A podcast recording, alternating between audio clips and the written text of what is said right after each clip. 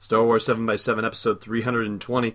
Today, part four of the Skywalker Strikes storyline in the new series of Marvel's Star Wars comics. Punch it, Chewie.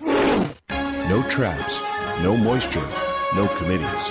Just rebel rousing fun for everyday Jedi's. It's the Star Wars 7x7 podcast with your host, Allen Voivod. Destiny Unleashed.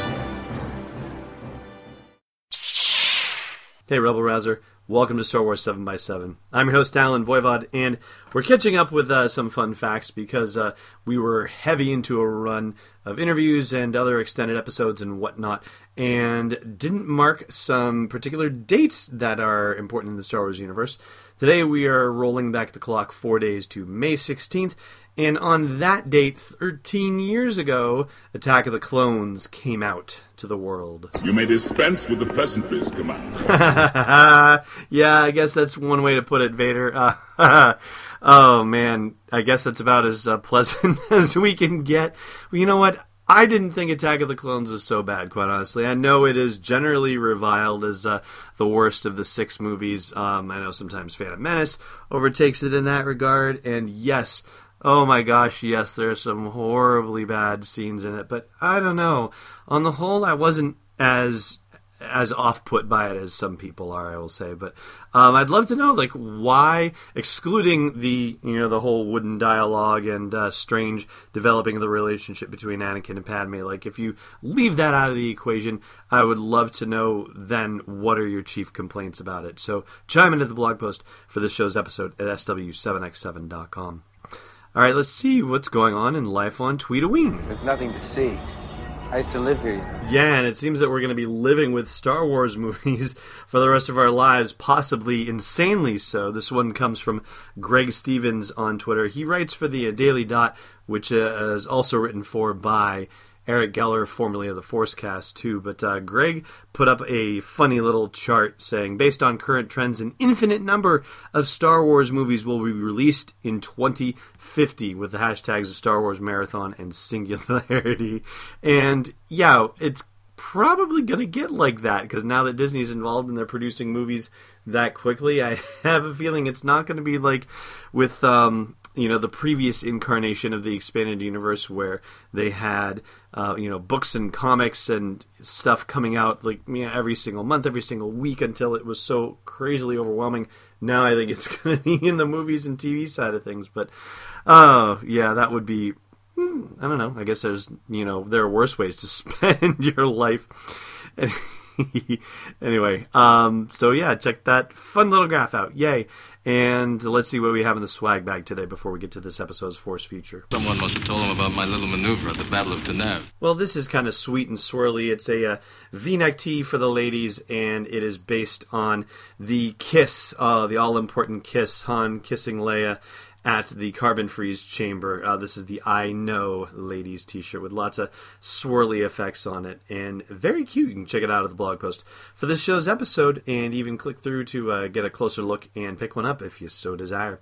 And with that, we are going to dive into our Force feature. So this week we are catching up on some of the things happening in the uh, comic storylines, our rebooted canon, and we are particularly looking today at Star Wars issue 4 and the story arc that they are running, which is called Skywalker Strikes. Now, I gotta say, this has possibly been one of my favorites of the whole uh, rebooting of the comics uh, so far. And if you want to go deeper with uh, me and some other folks into the comics, I'll remind you that the Expanded Fandomverse podcast has done a spin off show called the Expanded Comic Verse, and I get to be a part of that along with uh, Tim McMahon, the host of the uh, Fandomverse and also the Comic Verse.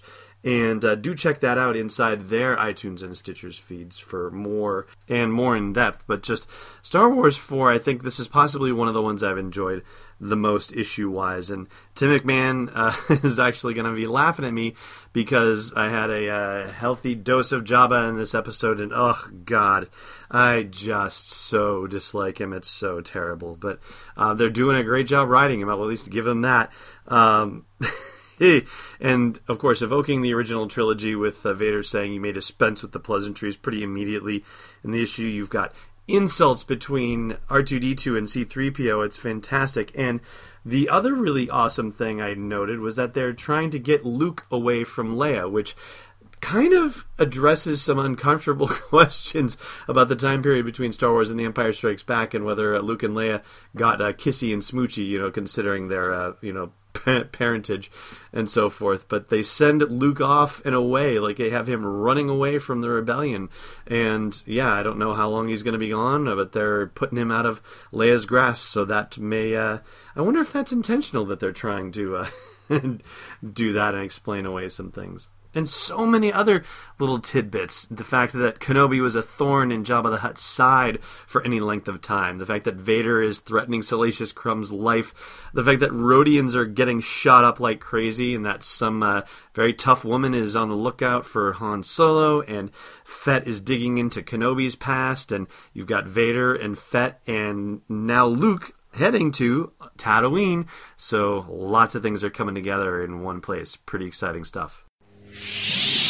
Hey, Rebel Rousers. We feature something cool from the universe of Star Wars licensed merchandise every day in our swag bag segment, and it's just the tip of the iceberg. If you wanted to see how deep the Sarlacc pit goes, then you've got to check out Entertainment Earth. They have more than 1,200 Star Wars related items, everything from your typical toys to home decor, prop replicas, artwork, and endlessly more. Go to sw7x7.com slash EE to see it all. Oh, hey, I've got your trivia. Your feeble skills are no match for the power of the dark side. Last time we asked you what type of torpedoes they were using in the Death Star trench run in the original Star Wars, and that was proton torpedoes. Today's question What's the first line of dialogue spoken in the original trilogy?